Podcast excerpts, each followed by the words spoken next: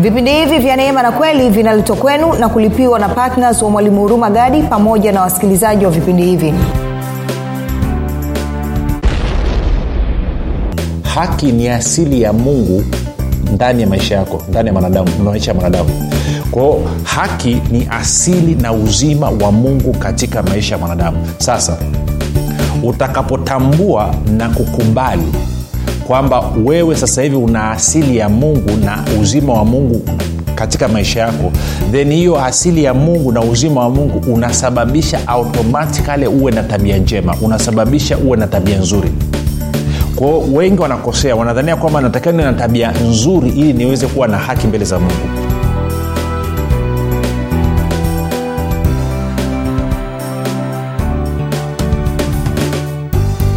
popote pale ulipo rafiki ninakukaribisha katika mafundisho ya kristo kupitia vipindi vya neema na kweli. Jina langu naitwa huruma gadi. Ninafuraha kwamba umeweza kuungana nami kwa mara nyingine tena ili kuweza kusikiliza kile ambacho bwana wetu yesu kristo ametuandalia. Kumbuka tu mafundisho ya kristo anakuja kwako kila siku muda na wakati kama huu yakiwa na lengo la kujenga na kuimarisha imani yako. Wewe unanisikiliza ili uweze kukua na kufika katika cheo cha kimo cha utimilifu wa kristo. Kwa lugha nyingine ufike mahali uweze kufikiri kama kristo uweze kuzungumza kama kristo na kutenda kama kristo. Kufikiri kwako rafiki kuna mchango wa moja kwa moja katika kuamini kwako. Ukifikiri vibaya utaamini vibaya lakini kama unafikiri vizuri basi ni utaamini vizuri. Hivyo basi fanya maamuzi ya kufikiri vizuri na kufikiri vizuri ni kufikiri kama kristo na ili uweze kufikiri kama kristo unabudi kuwa mwanafunzi wa kristo. Na mwanafunzi wa kristo anasikiliza nafuatilia mafundisho ya kristo kupitia vipindi vya neema na kweli tunaendelea na somo letu lenye kichwa kinachosema uh, siri ya yesu kushinda dhambi siri ya yesu kushinda dhambi. Wiki hii ni wiki ya tatu na kwa maana hiyo tunaangalia kipengele kipya. Katika wiki ya kwanza tuliona siri mojawapo iliyomfanya yesu akaweza kushinda dhambi. Ilikuwa ni maisha yake yalitegemea neema ya mungu iliyokuwa juu yake. Kwao kama ukusikiliza ile wiki ya kwanza ni muhimu sana ukafanya namna hiyo. Wiki ya pili tukaangalia kwamba siri nyingine iliyomfanya bwana yesu akaweza kushinda dhambi ni kwamba wakati wote alikuwa ana ufahamu wa haki. Alikuwa ana ufahamu wa haki. Na nikaelezea kwamba wakristo wengi wamejawa na ufahamu wa dhambi badala ya kujawa na ufahamu wa haki. Na kwa sababu hiyo wamejikuta wakishindwa katika safari yao ya ukristo kila siku. Kwao pia ni muhimu sana ukasikiliza ile wiki ya pili. Na wiki ya tatu tunakwenda kuangalia eneo jingine ambalo lilimfanya bwana wetu yesu kristo akaweza kushinda dhambi akawa anatembea maisha ya ushindi kila siku.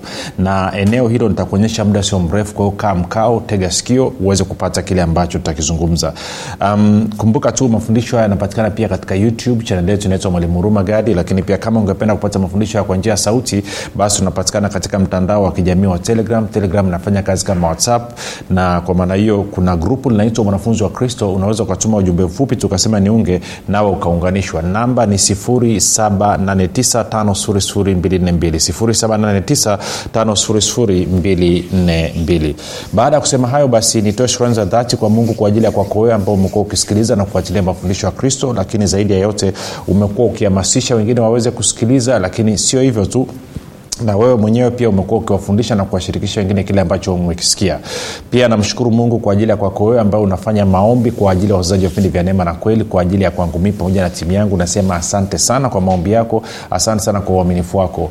Na kama umekuwa ni msikilizaji wa vipindi vya neema na kweli na haufanyi maombi kwa ajili ya wazaji wenzio wa vipindi vya neema na kweli haufanyi maombi kwa ajili ya kwangu mii pamoja na timu yangu hebu tafakari kidogo uone kama unachokifanya ni sahihi haswa ukizingatia kwamba tumeagizwa tufanye maombi kwa ajili ya watakatifu wote wa efeso 618 kwao ninaamini basi utafanya namna hiyo kama ulikuwa ufanye mwisho namshukuru mungu kwa ajili ya kwako wewe ambao umefanya maamuzi ya kuwa patna vipindi vya neema na kweli na unachangia gharama za kupeleka injili kwa njia ya redio uh, kila mwezi.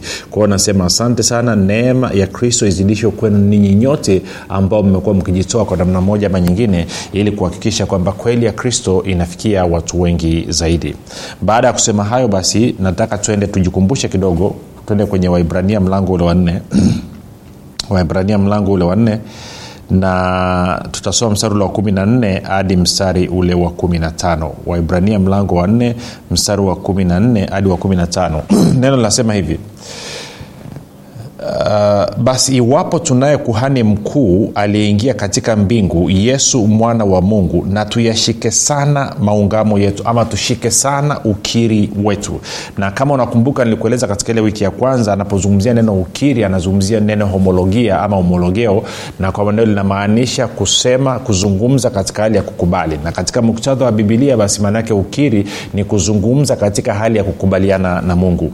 Anasema kwa kuwa hamna kuhani mkuu asiyeweza kuchukuana nasi katika mambo yetu ya udhaifu bali yeye alijaribiwa sawasawa na sisi katika mambo yote bila kufanya dhambi. Kwa hiyo anasema bwana yesu alijaribiwa katika mambo yote bila kufanya dhambi.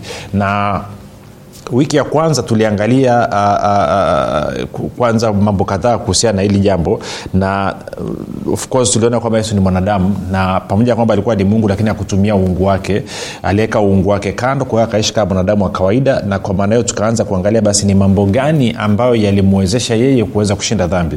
Maanake anasema alijaribiwa katika mambo yote bila kufanya dhambi. Na tunafahamu alijaribiwa katika maeneo matatu ambayo pia adamu nayo alikuwa amejaribiwa. Katika tamaa ya mwili tamaa ya macho na kiburi cha uzima. Na kwa kweli bwana yesu alishinda. Sasa leo hii bado bado bado wakristo wanasumbuliwa na haya maeneo matatu. Tamaa ya mwili tamaa ya macho na kiburi cha uzima. Um, na haswa katika eneo la kiburi cha uzima.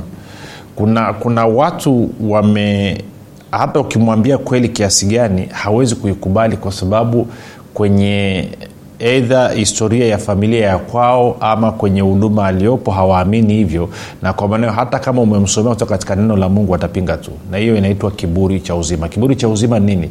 Ni kufanya maamuzi kinyume na neno la mungu ama kufanya maamuzi kinyume na kweli ya mungu ama kweli ya kristo. Kwao tuliona pia bwana yesu alijaribiwa katika maeneo haya matatu na lakini alishinda na hakufanya dhambi yoyote. Na kwa maanao sasa tukaanza kuangalia okay mambo gani yalimsababisha akaweza kushinda? Tukaona jambo la kwanza ni kwamba maisha yake yalikuwa yanategemea neema ya mungu iliyokuwa juu yake. Ukisoma ukisoma uh, luka mlango wa pili mstari wa 40 tunaambiwa namna hiyo. Kwamba mtoto akakua akaongezea katika kimo eh, akiwa amejaa hekima na neema ya mungu ilikuwa juu yake. Kwao ni hii neema iliyokuwa juu ya bwana yesu ndio ambayo aliitegemea katika kuendesha maisha yake ya kila siku na kwa maana hiyo ikampa ushindi. Na tukaona kwamba neema hii ya mungu inafundisha inafundisha kukataa ubaya na tamaa za dunia. Lakini pia neema hii ya mungu inatupa uwezo wa kuweza kushinda dhambi. Ukisoma of course tito 2 11 hadi 12 na, na, na, na, na warubi 6 mstari wa 14 na tukaona pia uzuri wa kutegemea neema ni kwamba ukifika mahali ukakuta dhambi inapozidi neema inakuwa nyingi zaidi. Kwa hiyo kwa lugha nyingine haitakaa itokea hata siku moja dhambi ikawa ina nguvu ya kuweza kushinda hii neema ya mungu. Hii neema ya mungu mwisho wa siku itakuvusha itakutoa. Kwao siri ni kujifunza namna ya kutegemea hii neema hiyo ndio siri rafiki. Na ndio nikasema kama wiki ya kwanza kuisikiliza nenda kasikilize tena. Kwa sababu watu wengi hawajui namna ya kutegemea neema ya mungu. Sasa nilitoa maelezo kuona sana nategemeaje neema ya mungu. Ukisoma warumi 517 anasema wale wanaopokea wingi wa neema na zawadi ya haki watatawala katika uzima kupitia mwanadamu ama kupitia yesu kristo. Kwa hiyo lazima ujifunze kila siku kujikumbusha kwamba neema ya mungu iko juu yangu kwamba leo navyotoka napokea wingi wa neema pamoja na zawadi ya haki. Na hiyo ndio ambayo naenda kutegemea katika shughuli zangu za kila siku. Na kwa maana hiyo ninakuwa nina ujasiri kwamba neema ya mungu itanipa leo kushinda dhambi. Neema ya mungu leo itanipa mimi kushinda katika maeneo yote ambayo nitakutana na changamoto. Neema ya mungu itaniwezesha katika kutimiza majukumu yangu yote katika siku ya leo kwao lazima nianze kujikumbusha. Na nitakapofika mahali nitakuwa nimefanikiwa nimefanya jambo limekwenda vizuri ndiye namshukuru mungu kwa neema yake iliyonifanikisha. Unapofanya namna hiyo maana ni kwamba unakuwa sio tu kwamba unafanya mazoezi ya kujikumbusha e, kwamba neema ya mungu iko juu yako lakini pia unakuwa umeachilia imani yako na hivyo automatikali ukiwa unategemea neema ya mungu. Na kwa kadri utakavyokuwa ukitambua neema ya mungu katika maisha yako ndivyo ambavyo itazidi kuongezeka katika maisha yako ndivyo ambavyo itazidi ku, kuwa na ushawishi mkubwa katika maisha yako. Kwao ni, ni, ni, ni, ni juhudi ya makusudi ambayo tunaifanya kutambua neema ya mungu katika maisha yetu. Uh, nilikupa mfano mdogo nikwambia kwa mfano na uh, mungu amenipa neema ya kuweza kurekodi mafundisho kila siku na kwa maanao natengeneza vipindi na kwa maanao tunaweza tukazungumza neno la mungu kila siku. Sio kila mtu anaweza kufanya anachokifanya kwa nini? Kwa sababu kuna neema ya mungu iko juu yangu. Na kwa maanao hutakaa unisikia hata siku moja nikijisifia kwamba mi ni special. No nafahamu ni neema ya mungu inayotenda kazi pamoja nami. Neema hii ambayo sisi sote kila mmoja kufuatana na eneo ambalo ameitiwa alipewa kabla ya kuwekwa misingi ya ulimwengu. Kila mtu neema ya mungu iko juu yake hata watu ambao hawajazaliwa mara ya pili. Ndo maana tito 211 anasema neema iwaokoa wanadamu wote ama neema iletayo okovu ama iwapatia okovu imefunuliwa kwa wanadamu wote kwao neema ya juu ya watu wote. Sasa ni wangapi wanatumia neema? Sisi tuliozaliwa mara ya pili sio tu kwamba tuliachilia imani tukapokea uokovu kutoka kwenye hii neema lakini pia kuna wengine tumeanza kujifunza kutegemea hii neema. Kwao naamini ukirudi sasa sikiliza ile wiki ya kwanza. Unasema niliisikiliza kasikilize tena. Unasema nishaisikiliza tena kasikilize tena. Unatakiwa nisikilize mara ngapi? Walau mara saba na katika wiki ya pili tukaangalia kwamba bwana yesu pia aliweza kushinda dhambi kwa sababu alikuwa ana ufahamu wa haki. Tunaambiwa katika matendo ya mitume mlango wa tatu nadhani mstari ule wa 13 hadi wa 14 kwamba yesu kristo alikuwa nini? Alikuwa, alikuwa anasema ni mwenye haki na mtakatifu wa mungu mwenye haki na mtakatifu wa mungu. Na kwa maana hiyo tunaona kwamba alikuwa akijitambua. Na ndio maana alipokuwa akipita maeneo mbalimbali mapepo yalipomwona yalipaniki yalipiga yoo yalipiga kila saa tunakujua wewe unani si kuna namna ambayo rafiki ukianza kujitambua kuwa mimi ni haki ya mungu kwa sababu niko ndani ya kristo kwa kuwa nimezaliwa mara ya pili mimi ni, ni haki ya mungu ndani ya kristo yesu kwamba nimekuwa haki ya mungu. Okay. Moja nieleze kitu kidogo tena hapa. Kwa sababu naona hili swala la haki linaleta shida. Na hata kwenye grupu la wanafunzi wa kristo kila tukiweka somo la haki watu wanatoroka kwenye grupu. Na ni kwa sababu wamefundishwa vibaya. Moja nirudie tena. Haki haina uhusiano na tabia njema. Ama haina uhusiano na mwenendo wako. Nisikilize vizuri. Haki ni asili ya mungu ndani ya maisha yako ndani ya mwanadamu maisha ya mwanadamu. Kwao haki ni asili na uzima wa mungu katika maisha ya mwanadamu. Sasa utakapotambua na kukubali kwamba wewe sasa hivi una asili ya mungu na uzima wa mungu katika maisha yako then hiyo asili ya mungu na uzima wa mungu unasababisha automatikale uwe na tabia njema unasababisha uwe na tabia nzuri kwao wengi wanakosea wanadhania kwamba natakiwa niwe na tabia nzuri ili niweze kuwa na haki mbele za mungu. Haki ni asili unaipata kwa kuzaliwa mara ya pili. Sasa wakristo wengi wamezaliwa mara ya pili wana hii asili ya haki na uzima wa mungu ndani mwao. Lakini bahati mbaya hawa tambui hivyo kwa sababu hawajafundishwa. Lakini mbaya zaidi wamefundishwa wa kwamba uhusiano na mungu unategemeana na sifa na tabia ama mwenendo wao wa kila siku kwa hiyo wanaangaika na tabia alafu wanajikuta wakishindwa kila siku. Ndio maana bwana yesu akasema ufanyeni mti kuwa mzuri na matunda yake atakuwa mazuri au ufanyeni mti kuwa mbaya na matunda yake atakuwa mabaya. Akasema mti mzuri hauwezi kutoa matunda mabaya na, na mti mbaya hauwezi kutoa matunda mazuri. Kwa nini? Kwa sababu ya asili. Kwa hiyo wakristo wanavyofundishana tabia njema na kukemea maovu na nini na kuwaambia watu waache wabadilike maanaake ni kwamba wanachofanya wanajaribu kunyofoa matunda kwenye mti wa mchungwa wakitarajia kwamba wakishanyofoa yale machungwa kwenye ule mti kesho yake wakija watakuta mapapai. Hicho kitu akiwezekani kama unataka mapapai ng'oa mchungwa panda mpapai. Kwao na sisi ili watu wawe na, na, na tabia njema ili watu wawe na matendo mazuri lazima kuhakikisha wamezaliwa mara ya pili wamepata asili ya mungu na uzima wa mungu. Sasa kutokea kwenye hii asili ya mungu na uzima wa mungu ulioko ndani mwao ndio tabia njema sasa inaanza kujitokeza. Ndo maisha yenye tabia ya uungu yanaanza kujitokeza. Ndo maisha yenye kiasi yanaanza kujitokeza. Sijui nachokizungumza rafiki ndio maisha yenye si, kiasi utaua na, na unakumbuka tuliona waefeso nini kwenye, kwenye tito. Anasema moja nikusomea pale uh, tito 212 wakati alikuwa anazungumzia kazi ya neema mojawapo. Si anasema hivi anasema anasema anasema hii neema ya mungu nayo yatufundisha kukataa ubaya na tamaa za dunia tupate kuishi kwa kiasi haki na utaua unaona hiyo ki, eh, kiasi haki na utaua kwa hiyo lazima uwe na asili ya haki kwanza ndo utaweza kuishi maisha ya haki. Kama hauna haki huwezi ukaishi maisha ya haki. Na kwa maana hiyo haki ni asili unayoipata kwa kuzaliwa mara ya pili. Sasa vivyo hivyo na utakatifu. Utakatifu nao unaupata kwa kuzaliwa mara ya pili hauupati kwa kufanya kitu fulani. Kuto kuvuta sigara kuto, kuto kufanya uzinzi kuto kuiba kuto kutukana kuto uwe mtakatifu rafiki unakuwa mtakatifu kwa sababu ya kuzaliwa mara ya pili kama ambavyo unakuwa mwenye haki kwa sababu ya kuzaliwa mara ya pili. Sasa unapokuwa umezaliwa mara ya pili ukafundishwa na kujitambua kuwa mimi ni haki ya mungu ndani ya kristo yesu mimi ni mtakatifu wa mungu ndani ya kristo yesu sina hatia sina mawao wala lawama ukakubaliana na huo ukweli sasa. Roho mtakatifu anachukua huo ukweli na kuanza kuleta udhihirisho katika maisha yako ya kila siku kwa hiyo katafute ile sehemu ya pili wiki ya pili tulikuwa tunazungumzia kwamba bwana yesu alikuwa anasukumwa anaongozwa na ufahamu wa haki zaidi. Unasema nimeshasikiliza kasikilize tena. Unasema lakini shasikiliza tena. Sikiliza tena walau mara saba hivi vitu ni vya muhimu sana. Na wakati unasikiliza mwombe roho mtakatifu. Mwombe roho mtakatifu endelea kunijulisha endelea kunimegea. Nionyeshe siri ambazo ziko ndani ya hii neema yako. Nionyeshe siri ambayo iko ndani ya kuwa na nini kuhusu haki ya mungu. Maana kuna haki ya kibinadamu na haki ya mungu.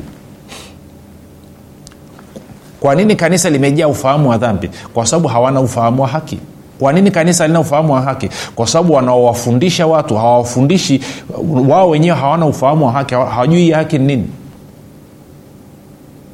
Wamegeuza imekuwa kama kanisa ni kikundi cha maadili. Sio kikundi cha maadili kanisa. Kanisa ni mwili wa kristo. Ni serikali ya mungu hapa duniani. Sasa tuyaache hayo. Kwa leo ama wiki hii basi baada ya kusema hayo sasa kwa hiyo okay, nimalizie kwenye haki hapa. Kwa hiyo maana yake natakiwa niwe najikumbusha kila mara kwamba mimi ni haki ya mungu ndani ya kristo. Kwa sababu ukisoma kwa mfano tukaangalie kidogo. Tuende tuangalie kwenye kwenye wakorinto wa kwanza mlango wa thelathini sorry mlango wa kwanza mstari wa thelathini. Wakorinto wa kwanza mlango wa kwanza mstari wa thelathini. Anasema hivi bali kwa yeye ninyi mmepata e, kuwa katika kristo yani kwa mungu kupitia mungu ninyi mmepata kuwa katika kristo yesu aliyefanywa kwetu hekima itokayo kwa mungu na haki na utakatifu na ukombozi. Kwa hiyo anasema yesu kristo ni hekima yetu ni haki yetu ni utakatifu wetu na ni ukombozi wetu.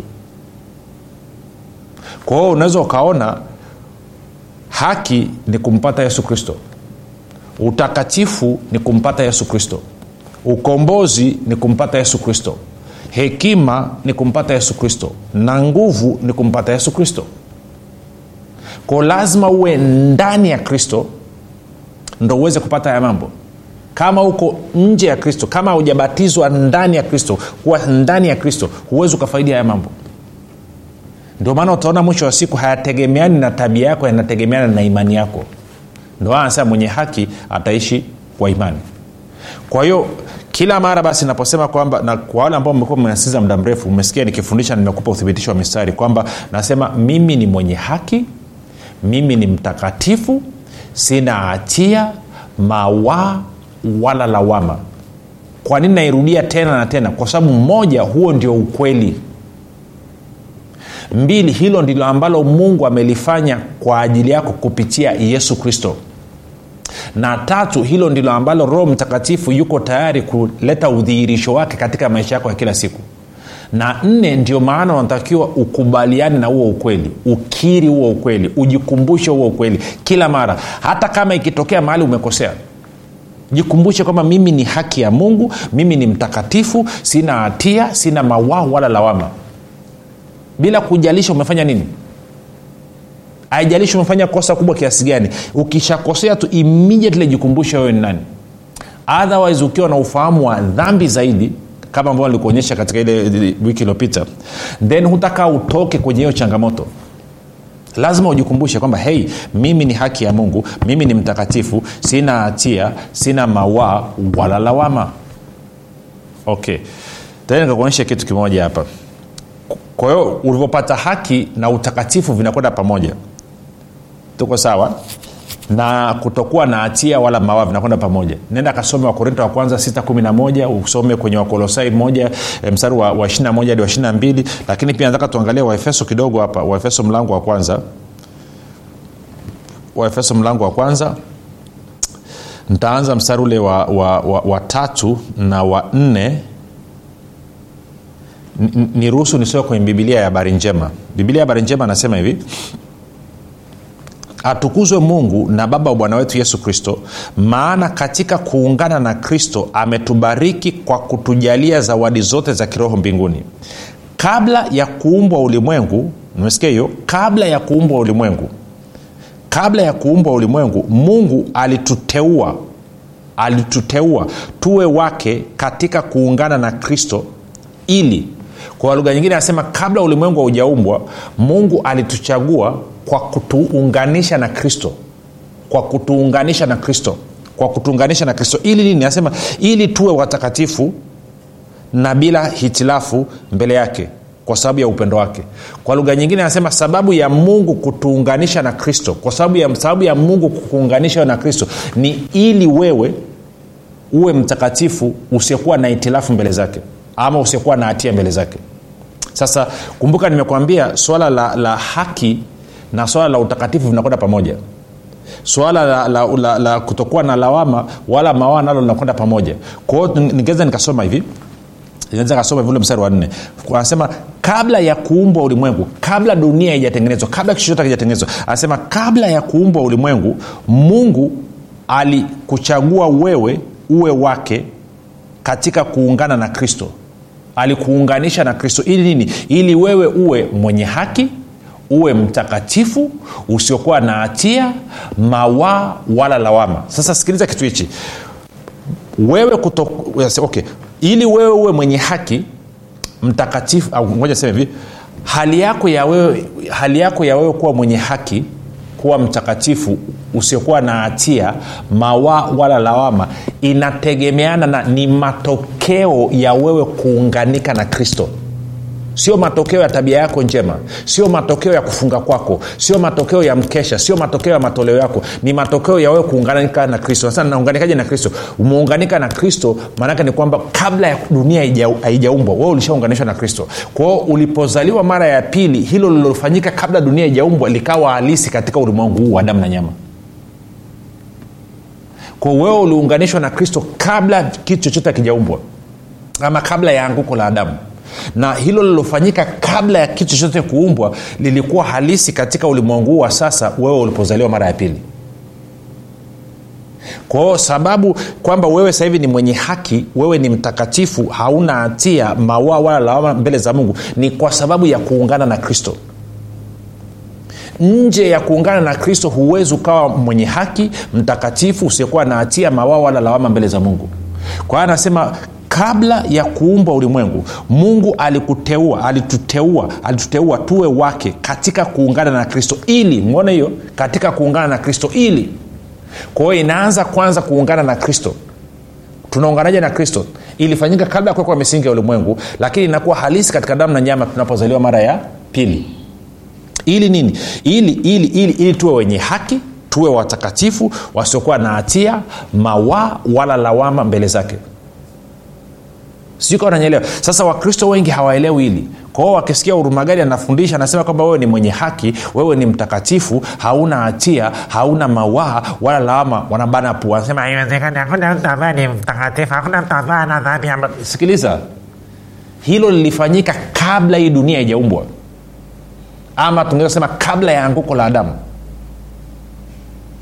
kwa lugha nyingine kitendo cha wewe kuokoka kitendo cha wewe kuzaliwa mara ya pili ni matokeo ya wewe kuunganishwa na kristo kabla ya kuwekwa misingi ya ulimwengu. Kwa lugha nyingine mimi na wewe tulivyozaliwa mara ya pili ilikuwa ni udhihirisho wa kile ambacho mungu alikifanya kabla ya kuwekwa misingi ya ulimwengu. Kwa lugha nyingine wakati unazurura hapa duniani kabla misingi ya dunia kabla hujaokoka tayari ulikuwa umeshaunganishwa na kristo kabla ya kuwekwa misingi ya ulimwengu lakini hiyo kitu ilikuwa halisi lini uliposikia habari njema sasa ukakubaliana nayo. Ulivyokubaliana nayo ukazaliwa mara ya pili. Ulivyozaliwa mara ya pili then sasa hicho kilichofanyika kabla kuwekwa misingi ya ulimwengu kawa halisi. Sasa haya mambo ni muhimu tukayaelewa rafiki. Nimesema nilikazie hili nilirudie hili watu waweze kuelewa. Kumbuka kabla kuwekwa misingi ya ulimwengu na ukiendelea ukisoma angalia ule mstari wa, wa, wa tano na wa sita anasema hivi mstari wa tano na wasita actually hata mpaka wasaba anasema namna hii. Watano na wasita anasema anasema anasema mungu alikuwa ameazimia tangu zamani kutuleta kwake kama watoto wake kwa njia ya yesu kristo. Ndivyo alivyopenda na kunuia. Basi tumsifu mungu kwa sababu ya neema yake utukufu. Okay ngoja nisome huo mstari wa, wa, wa tano kwenye lugha ya kiingereza. Anasema hivi alafu taufafanua kwa kiswahili. Anasema hivi anasema having predestined us to adoption as sons by jesus christ to himself according to the good pleasure of his will to the praise and the glory of his gracious which he made to be accepted in the beloved. Kwa anasema kabla kuwekwa misingi ya ulimwengu mungu alikusudia aliazimu sisi tuwe watoto wake. Na ilifanyikaje? Katika kuungana na kristo Eh, katika kuungana na kristo. Alitukubali tulikubaliwa na mungu kabla ya kuwekwa misingi ya ulimwengu. Kabla ya kuwekwa misingi ya ulimwengu tulikuwa tumeshakubaliwa na mungu. Haya ni mambo ambayo ni ya muhimu sana. Of kuangalia basi tukichambua kitabu cha waefeso utapenda hiyo. Lakini itoshe tu mimi kusema hapa kwamba lazima ujifunze kuwa na ufahamu wa haki kwamba wewe ni mwenye haki wewe ni mtakatifu hauna hatia mawa wala lawama mbele za mungu. Jina langu naitwa huruma gadi. Yesu ni kristo na bwana tukutane kesho muda na wakati kama huu unafahamu kwamba imani ni mtumishi asiyeshindwa? Unafahamu kuwa pasipo imani haiwezekani bali palipo imani yote yanawezekana. Zaidi ya yote unafahamu kuwa ni kwa kutumia imani tu ndio unaweza kuizima mishali yote yenye moto ya shetani. Majibu ya maswali yote haya utayapata ndani ya kitabu cha imani makini kilichoandikwa na mwalimu huruma gadi. Watu wengi waliosoma kitabu hiki cha imani makini wamepata majibu yao katika maeneo mbalimbali ambayo yalikuwa yakiwatatiza kama eneo la afya ulinzi uchumi na kadhalika. Na wengine walikuwa wanaona imani ni jambo gumu haliwezekani. Wameweza kuitumia imani yao na kupata majibu kiurahisi kabisa. Unasubiri nini? Kwa nini uendelee kuteswa na ibilisi? Piga simu sasa kupata kitabu cha imani makini. 7645242 au 6735242 au 7895242 nitarudia 7645242 au 6735242 au 7895242 ndiyo imani makini siri ya ulinzi ushindi na mafanikio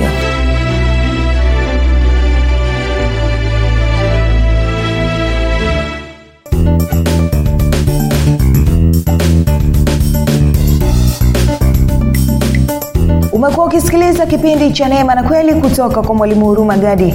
Kama una ushuhuda au maswali kutokana na kipindi cha leo tuandikie message ama tupigie simu namba 7645242 au 6735242 au 7895242 nitarudia. 7645242 au 6735242 au 7895242 pia usiache kumfolo mwalimu huru magadi katika facebook instagram na twitter kwa jina la mwalimu huru magadi. Pamoja na kusubscribe katika youtube chaneli ya mwalimu huru magadi kwa mafundisho zaidi